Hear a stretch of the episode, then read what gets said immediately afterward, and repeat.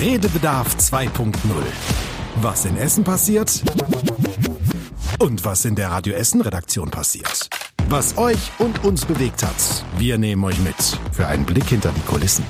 Ja, und wir, das sind Nadine Müller und Mario Alt. Und wir sprechen mit euch über die wichtigsten Themen der Woche und geben euch dabei aber auch einen kleinen Einblick in unsere Redaktion. Wir sprechen also nicht nur über die Themen selbst, sondern wir holen uns die Kollegen dann direkt aus der Redaktion ins Podcaststudio. Die erzählen dann, worum es ging, bringen aber auch immer schöne Geschichten mit. Das kann dann eine schwierige Recherche sein, wo die Kollegen sich so richtig reinhängen mussten, ein besonderer Reportereinsatz oder auch ein Kommentar zu einem Thema, was eben online sehr viel diskutiert wurde. Ihr hört es dann bei uns im Podcast und ihr hört auch, was eigentlich hinter den Themen steckt. Kurz zu uns, ihr hört uns in den Nachrichten, wenn wir mal als Stadtreporter in Essen unterwegs sind oder auch mittags im Programm in der Musikwunschsendung.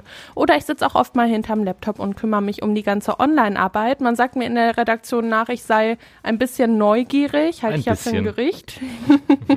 und du bist ja sportbegeistert, würde ich behaupten. Ja, äh, ja, es ist wahrscheinlich auch nur ein bisschen ähm, wie bei dir das bisschen neugierig. Es ist vielleicht doch schon ein bisschen, bisschen sehr. Also zumindest da habe ich immer was zu, zu sagen, sonst äh, kann ich mich auch mal zurückhalten. Aber mich interessieren natürlich auch mehr Dinge und äh, ja, mehr, viele mehr Dinge haben wir jetzt auch in unserem Podcast. Ähm, wir sprechen heute nämlich mit unserer Frühschicht über die Lichtburg. Da gab es mhm. ein besonderes äh, Jubiläum. Wir Und die versteckten Talente von Yoshi. Mm, genau, dann sprechen wir über die Moornixe, die äh, ja es gab einen neuen Versuch, die endlich mal aus Mülheim nach Essen zu transportieren und unser Stadt Stadtreporter war natürlich mit dabei. Dann sprechen wir über ein Interview mit einem Prominenten mhm. und äh, ja, wir sprechen über die Clankriminalität hier bei uns in Essen. Ja, dann würde ich sagen, holen wir uns direkt erstmal den ersten Gast rein. Wir haben uns jetzt Kostas Mitzalis, unseren Radioessen Stadtreporter, ins Podcaststudio geholt. Und mit dir habe ich diese Woche während meiner Sendung immer wieder telefoniert. Ich habe heute heute, genau, weiß, heute auch. Aber, aber die ganze Woche habe ich das Mittagsupdate gemacht hier bei Radio Essen und es ging um die Moornixe, weil mhm. du warst da unterwegs und ich habe immer angerufen und habe gesagt, ja, was ist denn jetzt? Ist die jetzt unterwegs? Was macht die? Weil es gab ja schon mehrere Versuche, also, ne? Moornixe müssen wir kurz erklären. Das ist ein 90 Jahre altes Schiff. Das war das erste Passagierschiff hier auf dem Baldeneysee. Und diese Moornixe wurde vor zweieinhalb Jahren beim Jahrhunderthochwasser weggespült. Also die hat einen Baumstamm erwischt, hat die gegen mhm. die Wehrmauer geknallt. Und kein Mensch hat gedacht, dass von diesem Schiff was übrig bleibt. Aber irgendwo bei Mülheim haben die das dann gefunden. Mhm. Äh, ja, und das hat einen kleinen Knick in der Mitte, das hat einen kleinen Riss. Also aber, fährt nicht mehr. Nein, nein, fahren kann das nicht. Der ganze Aufbau oben, wo der Captain drin gesessen hat, wo die Passagiere saßen, das ist nur noch Schrott, verbogenes Metall. Äh, aber der Rumpf ist ganz, sieht aus wie ein Schiff.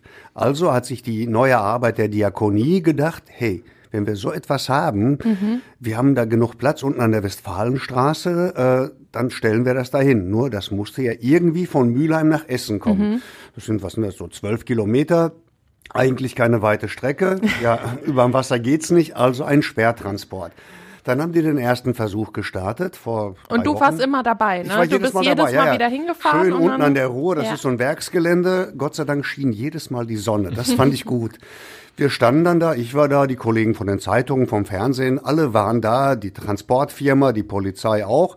Und jedes Mal gab es irgendwelche Bedenken. Beim ersten Mal war die Zugmaschine, die äh, dieses Schiff, das ist so Mhm. knapp 18 Meter lang ziehen sollte, äh, die war in der Werkstatt. Also haben die die Baugleiche dahingeschickt von der Transportfirma. Da sagte dann die Polizei, nee, hier steht ein anderes Kennzeichen, geht nicht.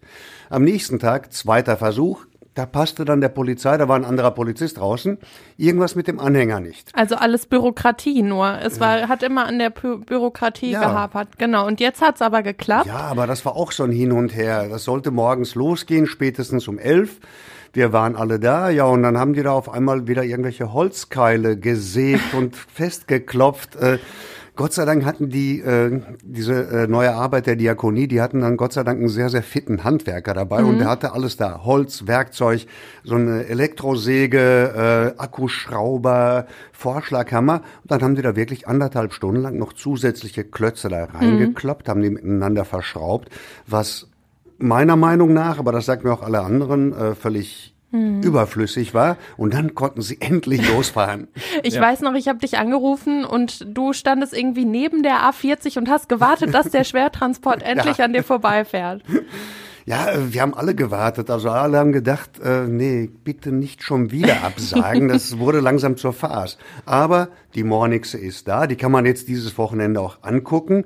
Die steht da an der Westfalenstraße. Mhm. Äh, da siehst du auch so ein Schild, neue Arbeit der Diakonie, direkt am Ruhrtal-Radweg. Also die steht auf einer wunderschönen Stelle, so auf, äh, ja, so äh, Beton. Mhm. Äh, Steinen und ja, die kann man angucken. Draufgehen darf man nicht, ne? Ja, aber du Mario bist, will klettern. nein, nein, nein, nein, nein, nein, pass auf. Du bist nämlich so lange danach nicht mehr wiedergekommen, als mhm. es schon hieß, das äh, Ding steht jetzt da endlich und wir haben hier schon Szenarien uns aus der gedacht, was ist jetzt, ne? Der Costa zieht ja das Ding jetzt einfach selber dahin, damit das endlich funktioniert. Ist das wieder vom Sockel gekippt? Oder nein. bist du von der 40, als das dann kam, oben runtergesprungen aufs Schiff und stehst jetzt vorne Titanic-like und fährst selber mit dahin oder so? Was, was macht der Costas jetzt? Wir haben alle gewartet, dass die endlich mit so einem riesen Kran das Ding da ja. hinheben, da hinsetzen, wo es jetzt auch steht, wo es stehen bleibt, weil alle brauchten, sowohl ich für unsere Onliner, mhm. äh, als auch alle anderen brauchten natürlich dieses ultimative Bild, so steht da und mhm. ich habe auch gewartet, bis die Mornixe da stand. Dann habe ich dann eben, damit nichts mehr ja, äh, die Beteiligten ja wirklich gespitzt und gekämpft haben. Dann habe ich die interviewt. Ich wollte diese Erleichterung so, boah, drei Versuche, dreimal alles Menschenmögliche veranstaltet. Ja, und jetzt steht das Ding hier. Das brauchte ich als Otto und davon leben wir. Mhm. Also nicht nur von diesem Bild, Mornixe steht, sondern auch die Beteiligten, die völlig erleichtert sagen, ja, steht hier. Wärst du ein viertes Mal hingefahren, hätte es wieder nicht geklappt? Oder hättest du dann gesagt, nee. Ja, wenn es dann geklappt hätte und Costa war nicht da, dann wissen wir ja, an wem es gelegen hat. ne? Immer. Viel, ja, außerdem ist er viel zu neugierig, um nicht ja. hinzufahren und ich zu gucken. Ich hätte mich dann geärgert. Also wenn die jetzt wirklich das wieder abgeblasen hätten, Nee, ich glaube, ich wäre wieder hingefahren. Perfekt, okay. Und du hast gerade schon von dem spektakulären Foto erzählt. Das gibt es natürlich auf radioessen.de, ja, haben wir alles hochgeladen. Danke, Kosti. Danke euch. In dieser Woche hatten wir auch ein besonderes Jubiläum bei uns in Essen, denn die Lichtburg hat 95-jähriges Jubiläum gefeiert. Ja, ganz so lang ist unsere Radio Essen Frühschicht noch nicht auf der Welt, aber trotzdem kennt er natürlich äh, die Lichtburg und habt in dieser Woche drüber gesprochen. Richtig? Richtig. Erstmal Hallo an dieser Stelle und ähm, ja, 95 Jahre, das ist dann schon eine ganze Menge. Ne? Das hat ja dann schon, was hat das alles erlebt? Die Nazi-Zeit, die Stummfilmzeit, super mega viele Premieren, gerade in den 50ern und 60ern. Und äh, wir haben mal so ein bisschen Erinnerungen auch gesammelt. Mhm. Ne? Mhm. Genau. Und eine Anekdote habe ich direkt, die hat es gar nicht ins Programm geschafft, weil einer ähm, irgendwann ganz, ganz spät noch angerufen hat und gesagt hat, er verbindet die Lichtburg immer mit John F. Kennedy. War der mal da oder was? Nein, aber als er mal in der Lichtburg war und rausgekommen ist, sind alle mit der Zeitung rumgelaufen und haben die verteilt, weil nämlich genau dann gerade John F. Kennedy erschossen wurde. Mhm. Okay. Ist auch eine sehr komische Erinnerung dann zur Lichtburg irgendwie, weil es so weit weg ist. Aber äh, er verbindet das mit diesem Bild, wie er aus der Lichtburg rauskam. Das ist natürlich krass, ja. Aber das hat ja auch eine sehr besondere Atmosphäre in der Lichtburg. Ihr wart auch schon da und habt da Fotos gemacht für die Frühschicht, ne? Ja, da war die Lichtburg aber leider leer. Das war ein bisschen traurig. aber trotzdem, es ist natürlich jedes Mal beeindruckend, wenn du in dieses Kino gehst. Ist ja auch Deutschlands größter Kinosaal immer noch heutzutage. Mhm. Ähm, und das sieht ja so pompös aus. Sieht ja eher aus wie ein Theater oder ja. eine Oper als ein äh, Kino. Und ähm, das war schon beeindruckend, auch in dieser leeren Lichtburg zu sein, auf diesen mhm. roten Vorhang zu gucken. Und ähm, ja, das, die Fotos sind natürlich auch dann ganz schön geworden, weil es auch ein besonderes Licht da drin ist. Aber ich meine. In der Lichtburg. Äh, in der Lichtburg, logischerweise. ähm, ja, aber viel mehr haben wir da auch nicht gemacht. Aber die Fotos sind auch, ja, wie gesagt, ganz schön geworden. Aber die Sessel, die sollen auch ziemlich gemütlich sein. Wir habt Geschichten gesammelt aus der Lichtburg, die so über die 95 Jahre da passiert sind. Und da ist zum Beispiel auch mal jemand eingeschlafen und die ganze Nacht da geblieben, nicht rausgegangen, hat gewartet, bis morgens wieder jemand aufschließt und dann gab es dafür aber auch eine Belohnung. Ja, es ist sehr gut ausgegangen. Also ich habe dir ein paar Freikarten gegeben, da nicht äh, das Kino hat äh, die ganze Nacht offen gelassen hat und damit war gut. Er war ein Stammkunde und ist auch weiterhin gekommen. Also wenn irgendjemand einen langweiligen Film gucken will, dann geht ihr einfach mit, schlaft da ein, bleibt da und dann gibt's am nächsten Tag noch Freikarten. Ja, das war auch Yoshis Plan, äh, als wir darüber berichtet haben. Aber äh, das geht natürlich heutzutage nicht mehr so, weil jetzt ist die mittlerweile ja auch so modern ausgestattet. Jetzt gibt's Bewegungsmelder, Lichtsensoren, Notlicht und, und, und. Ich glaube, man kann da wirklich nicht mehr übersehen werden jetzt. Aber ist euch das schon mal passiert, einzuschlafen im Kino? Das ist irgendwie so der Klassiker, ne? Nee, also ich hatte tatsächlich mal Spätvorstellungen irgendein Batman-Film, glaube ich, war's. Und ähm, ja, da war es hart, mhm. obwohl ich den Film sehr mochte, aber es mhm. war halt einfach spät und ich war irgendwie geschafft und ähm, wäre fast weggenickt. Ähm, aber so richtig eingeschlafen kann ich mir im Kino nicht vorstellen. Ich bin schon mal eingeschlafen. es war, glaube ich, tatsächlich auch ein Kriegsfilm, also noch nicht mal so einer, ja, weil ich aber auch einfach heftigst müde an dem Tag Mhm. war und das war irgendwie um 20 Uhr und dann bis der Film anfängt ist 20.30 Uhr und dann ging auch noch drei Stunden, also und ich hatte Frühschicht, glaube ich, an dem Tag. Das war äh, wirklich heftig. Ich habe, glaube ich, fünf Minuten gepennt, danach Mhm. ging's. Ähm, dann bin ich wieder wach geworden. Aber äh, ja, es war schon heftig und ich bin tatsächlich auf diesen bequemen Stühlen eingeschlafen. Vom Das- eigenen Schnarchen wieder wach geworden oder? Nee, ich glaube von irgendeinem, irgendeiner Bombe, die da explodiert ist. Oder so. Also ihr merkt, ne, äußerlich 28, aber innerlich schon 95. 20.30 Uhr einschlafen hier. Bist du schon mal im Kino eingeschlafen? Nee, ich glaube nicht, aber ich habe diese Erinnerung, äh, diese unangenehme Erinnerung so ein bisschen an meinen Opa, der äh, früher mich immer einfach ins Kino geschleppt hat und dann irgendwelche Kinderfilme, ich habe irgendwel- irgendein Film über irgendwelche Pinguine war das und da hat es dann fünf Minuten gedauert, dann fing aber das Schnarchen halt schon an. Dann überlegt man sich, was macht man? Wartet man, bis einer von hinten mit dem Popcorn wirft oder macht man's, äh, weckt man ihn direkt selber auf? Das hatten wir tatsächlich auch als eine Geschichte bei den Facebook-Kommentaren oder Instagram-Kommentaren, glaube ich. Ähm, die sagte das auch. irgendwie. Da war es aber der Vater. Die haben mal einen Film geguckt. Das war Otto, der Liebesfilm. Und der Vater ist dann eingeschlafen neben ihr und hat alles zusammengeschnallt. und äh, dann ist denen auch noch, weil die saßen auf dem Balkon oben in der Lichtburg und dann ist denen auch noch äh, das Popcorn von der Balustrade da gefallen auf die Zuschauer unten. Also die sagte auch, das ist ein Erlebnis, das vergisst man nicht mehr. Ja, was, was wäre wohl, wenn ihr bei einer Filmpremiere von Till Schweiger seid und äh, dabei einschlaft? Und Till Schweiger ist darf, dabei, Dann was darf dann? das Till Schweiger, glaube ich, nicht sehen, weil der hat auch schon da für Furore gesorgt in der Lichtburg. Ja. Film fing an, hatte keinen Ton. Kino voll, übervoll. Und Til Schweiger drehte völlig natürlich am Rad. Er ist ja sehr ja, emotional dann durchaus. Das Ganze hat so zehn Minuten gedauert. Und dann hatten sie den Fehler gefunden, es war eine kleine Sicherung unten im Sicherungskasten, die sich verabschiedet hat. Das muss man erstmal finden. Aber ganz schön nett beschrieben, sehr Ja. emotional. Genau, das war Marianne Menze, die Leiterin der Lichtburg. Also die hat auch schon einiges erlebt, glaube ich, in ihren Jahren. Man muss aber auch sagen, bei Til Schweiger ist dann auch die Sicherung durchgebrannt. Also der, der war wohl sehr ungehalten in dem Moment. Sie hat aber gesagt, nachher bei der Aftershow-Party, ähm, die gibt's dann ja auch immer, äh, da war er wohl dann sehr entspannt und die haben alle gelacht. Also es ist gut ausgegangen. Ja, so eine Filmpremiere ist ja wahrscheinlich auch nicht ohne. Man ist aufgeregt, weiß jetzt, jetzt läuft der Film an, weiß vielleicht auch nicht, wie der ankommt und dann klappt irgendwas nicht. Vielleicht ist das dann schnell mal dieser Punkt erreicht, wo man dann ja sich nicht mehr halten kann. Ach, ich find's sympathisch. Das Ja. macht ihn doch auch so ein bisschen aus. Ich wollte gerade sagen, ich glaube, der dachte sich, die verstehen mich ja schon nicht, jetzt sehen sie mich dann auch nicht. Also äh, er war da einfach sauer. Habt ihr schon mal einen Film im Kino geguckt, wo ihr euch gewünscht hättet, dass der Ton nicht funktioniert? Ja, also nicht in der Lichtburg tatsächlich, aber im äh, ähm, äh, ich glaube, bei mir war es Robin Hood, diese Echtverfilmung vor zwei, drei, vier Jahren.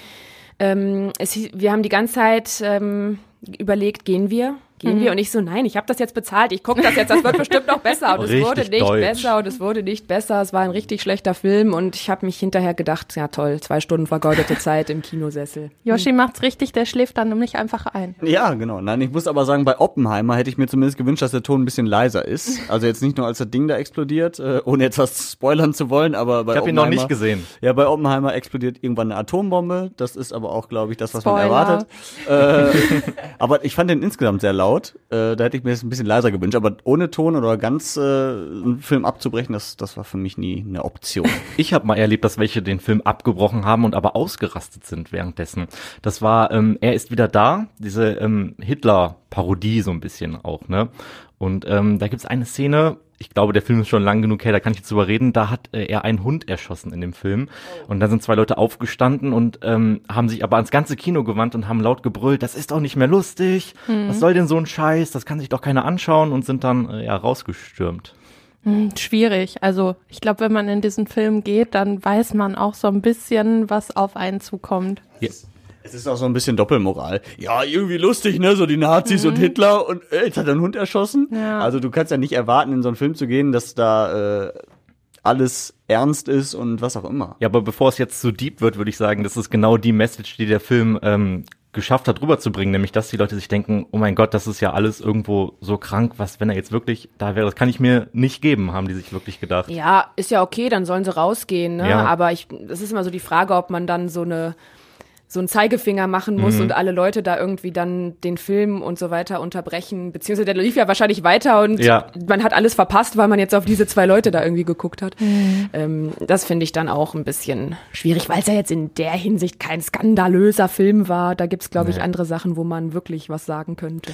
Ich war tatsächlich mal im Kino. Da kam ein, ein Film oder eine, ich glaube sogar eine Serie, wurde im Kino ausgestrahlt und vorher wurde live von der Premiere berichtet und dann kamen die Bilder vom roten Teppich und das war so ein Livestream mhm. und der hat dann irgendwann nicht mehr funktioniert und dann saßen alle im Kino und das Kino war wirklich voll ausverkauft und alle haben dann auf die Leinwand geguckt und es kam nichts mehr. Ja, und die haben das, blöd. die haben das auch nicht gemerkt im Kino dass das halt Nee, weil das passiert. ja teilweise automatisch läuft. Das ja, heißt, genau. die sitzt nicht unbedingt oben einer und ja. beobachtet den Projektor die ganze Zeit. Ne? Ja, das war irgendwie eine unangenehme Situation. Das war so ein bisschen so wie in der Schule, wenn der Lehrer nicht kommt und man sagt, gehen wir jetzt, gehen wir jetzt nicht. Viertelstunde ist gleich rum, ja, ja.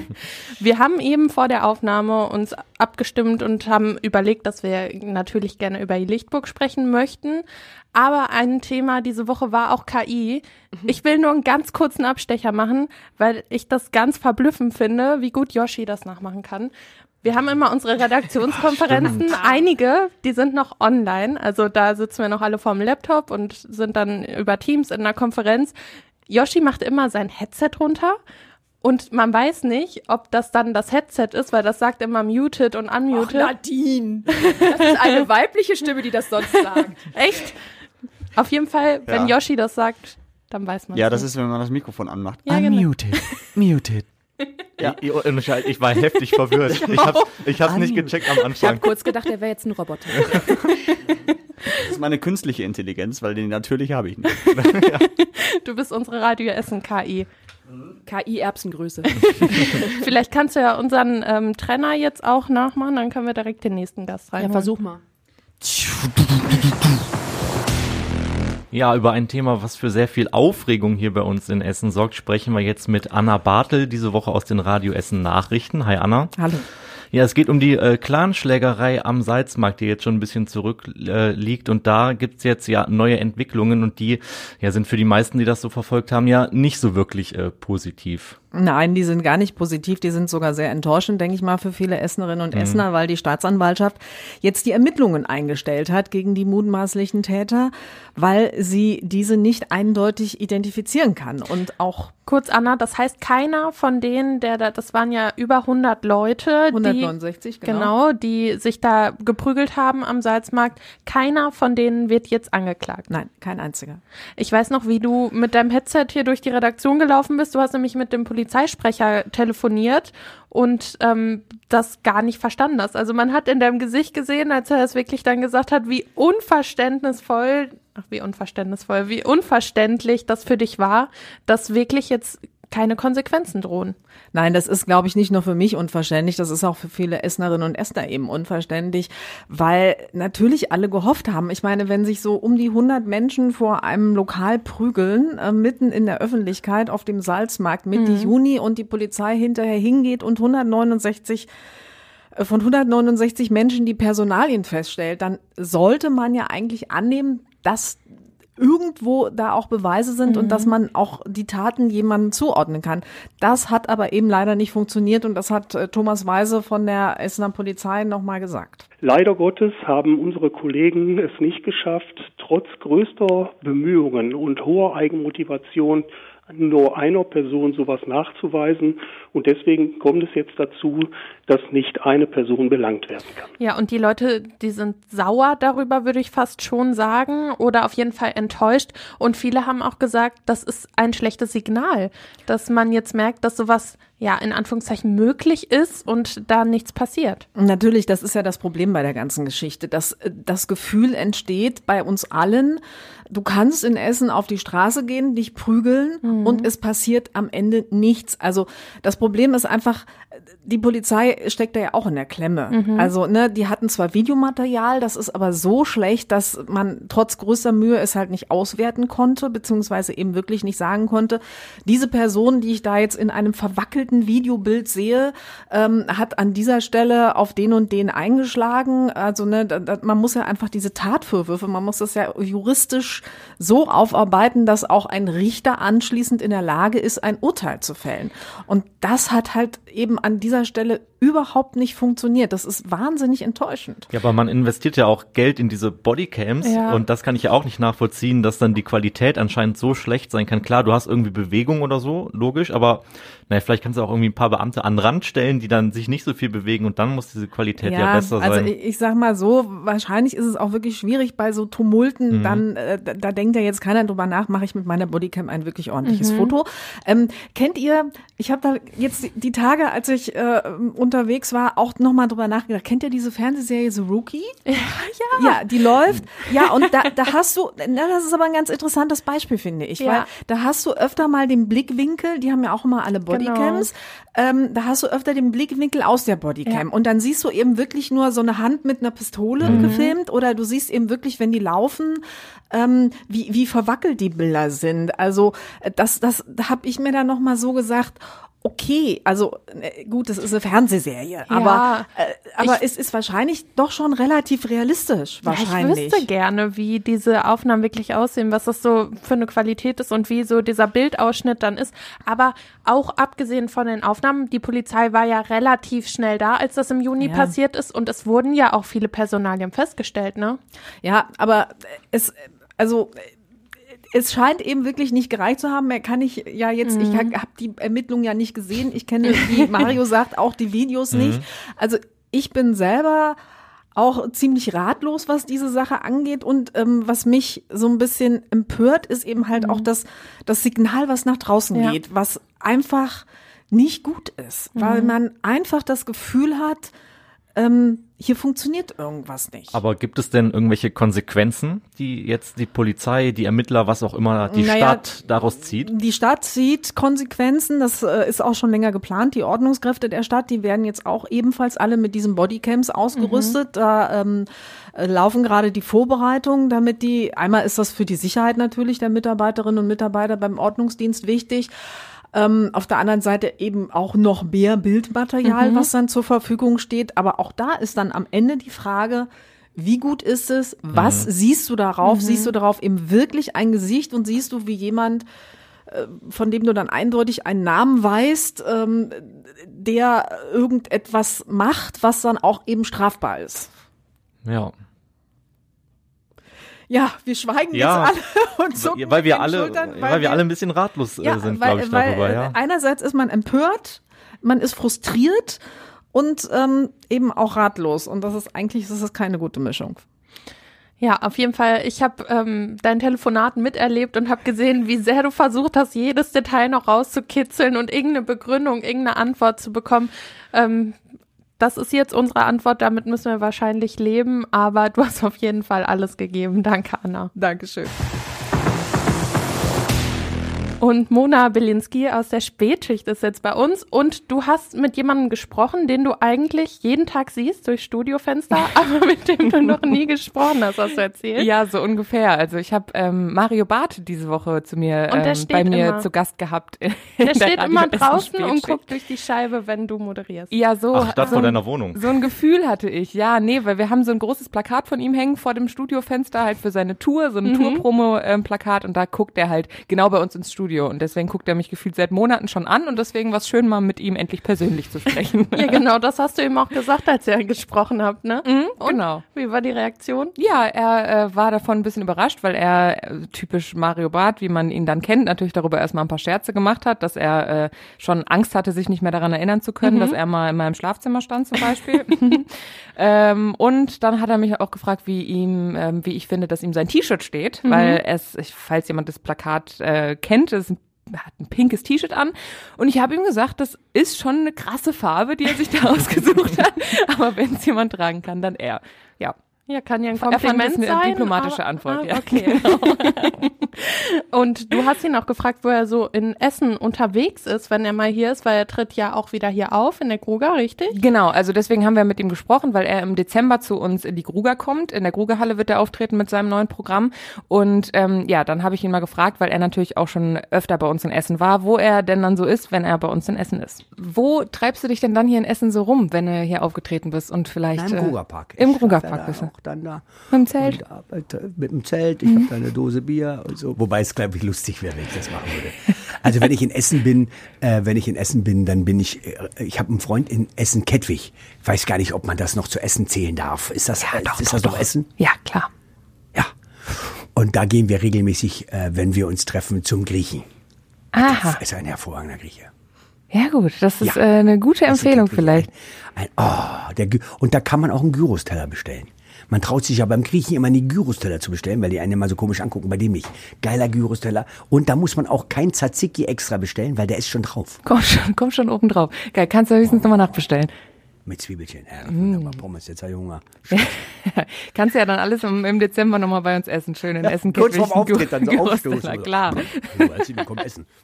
Mona, vielleicht drehst du das mal um, weil die Frühschicht, die ist ja auf zum Beispiel einem Bus auch bei uns in Essen unterwegs und das hängen auch Plakate. Mhm. Vielleicht hängst du von dir mal vor diesen Gyrosladen in Kettwig so ein Plakat und wenn er dann hier hinkommt, dann kannst du ihn auch beobachten oder dann kann er dich auch mal sehen. Ja, ja, das ist gar keine schlechte Idee. Ich äh, glaube, es passiert ihm vielleicht gar nicht so äh, selten, dass Leute ihn irgend von irgendeiner Ecke aus beobachten. Ist ja schon äh, ja relativ berühmt. Aber ich kann es auch mal versuchen. Das ist gut.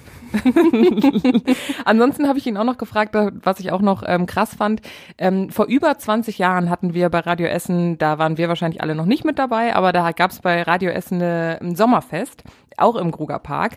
Und da ist damals, also ist echt schon Jahre her, ist damals äh, Mario Barth auch aufgetreten. Mhm. Und ich habe ihn dann im Interview auch mal gefragt, ob er sich daran noch erinnern kann und habe das eher so als Scherzfrage gedacht, weil der muss ja seitdem super viel erlebt haben. Und dann hat er angefangen, richtig detailliert davon zu erzählen, über welche Brücke er gelaufen ist und dass er sich da noch richtig gut dran erinnern kann. Und äh, ja, entweder liegt es an seinem guten Erinnerungsvermögen oder es hat ihm damals gut bei uns gefallen. Ja, es hat Eindruck gemacht. Ja, klar. glaubt, ihr, der, glaubt ihr, der ist so ein lustiger Typ wie halt auch auf der Bühne? Du hast ja jetzt auch lange mit ihm gesprochen. Was denkt ihr? Also ich, ich kann mir vorstellen, dass er auf der Bühne bestimmt ja auch eine Persönlichkeit äh, mhm. darstellt, so, ne? Also in, in irgendeinem Charakter ist, wenn er auf der Bühne ist. Und ich kann mir schwer vorstellen, dass man das privat mittlerweile so stark trennen kann. Mhm. Also ich glaube, er ist bestimmt auch einen großen Teil äh, privat so, wie er auf der Bühne scheint. Bei ja, Mario ist das auch so, der ist privat auch nicht lustig. der kann das auch nicht trennen. Danke. Nein, ich glaube das, ich glaube das auch, dass das schwierig ist, das zu trennen, weil man mhm. muss ja ähm, also er ist ja kein krasser Schauspieler, glaube ich, sondern man muss ja auch mhm. irgendwo das ein bisschen ähm, so verkaufen können, ähm, wie, wie man es halt auch irgendwo fühlt, sonst wäre es ja schwer, irgendwas verkaufen zu können. Ja, also ich habe ihn auf jeden Fall im Interview so erlebt, wie er auch auf der Bühne ist und ob er jetzt im Interview einen Charakter gespielt hat äh, oder irgendwie eine andere Person verkörpert hat, mhm. kann ich natürlich nicht sagen. Ja, sind wir mal gespannt, wie er dich so erlebt, wenn er in Kettwig in der Gyrosbude sitzt. Vielleicht erzählt hast Mal gespannt, ja. wann die Anzeige auf dem Tisch liegt bei mir. Danke, Mona. Ja, und damit sind wir schon wieder am Ende bei unserem Wochenrückblick. Ähm, vielfältige Themen auf jeden Fall, die dabei gewesen sind, äh, teilweise äh, frustrierend, teilweise unterhaltsam. Fast schon eine typische Woche aber in Essen, wo wirklich äh, sehr, sehr viel auch passiert ist. Ja, ich bin ja mal gespannt, ob Mona wirklich ihr Plakat aufhängt. Ich hoffe, wir werden davon, wir werden da noch mal drüber sprechen. Ja, vielleicht auch bei der nächsten Bühnenshow von Mario Barth dann Thema. Wer weiß, vielleicht füllt sie ja jetzt das Programm auch aus. vielleicht ist sie dann der neue Hintergrund, so ein Banner von Mona. Ja.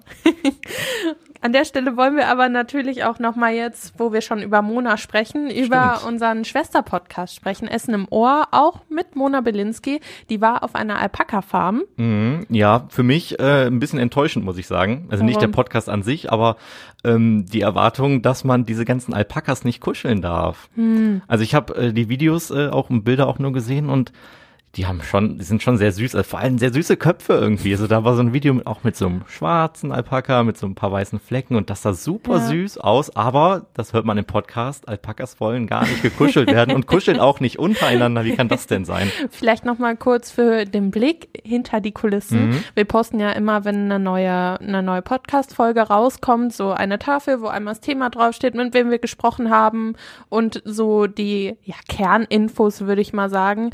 Und das ist es dann immer. Aber Mona hat so ein süßes Video von einem Alpaka mitgebracht, dass ich, ich saß auf dem Onlinerplatz. Das heißt, ich habe mich um die Posts gekümmert an dem Tag. Ich konnte es mir nicht verkneifen, mhm. dieses Video noch hinten dran zu hängen, weil das war so süß, wie dieses weiße Alpaka gekaut hat. Könnt ihr euch natürlich auf Instagram angucken. Wie das gekaut hat? Ja, das hat was gegessen und dann, also die Nase, sieht ganz süß aus. Ich glaube, es hat noch, über einen Mensch hat das noch nie jemand gesagt. Guck mal, wie süß der kaut. nee, kauen ist auch ein bisschen eklig. Aber ähm, wir haben natürlich auch ganz viele Bilder auf radioessen.de mhm. von den Alpakas. Also könnt ihr, wenn ihr die Folge anhört, direkt auch die ganzen süßen Alpaka-Fotos angucken.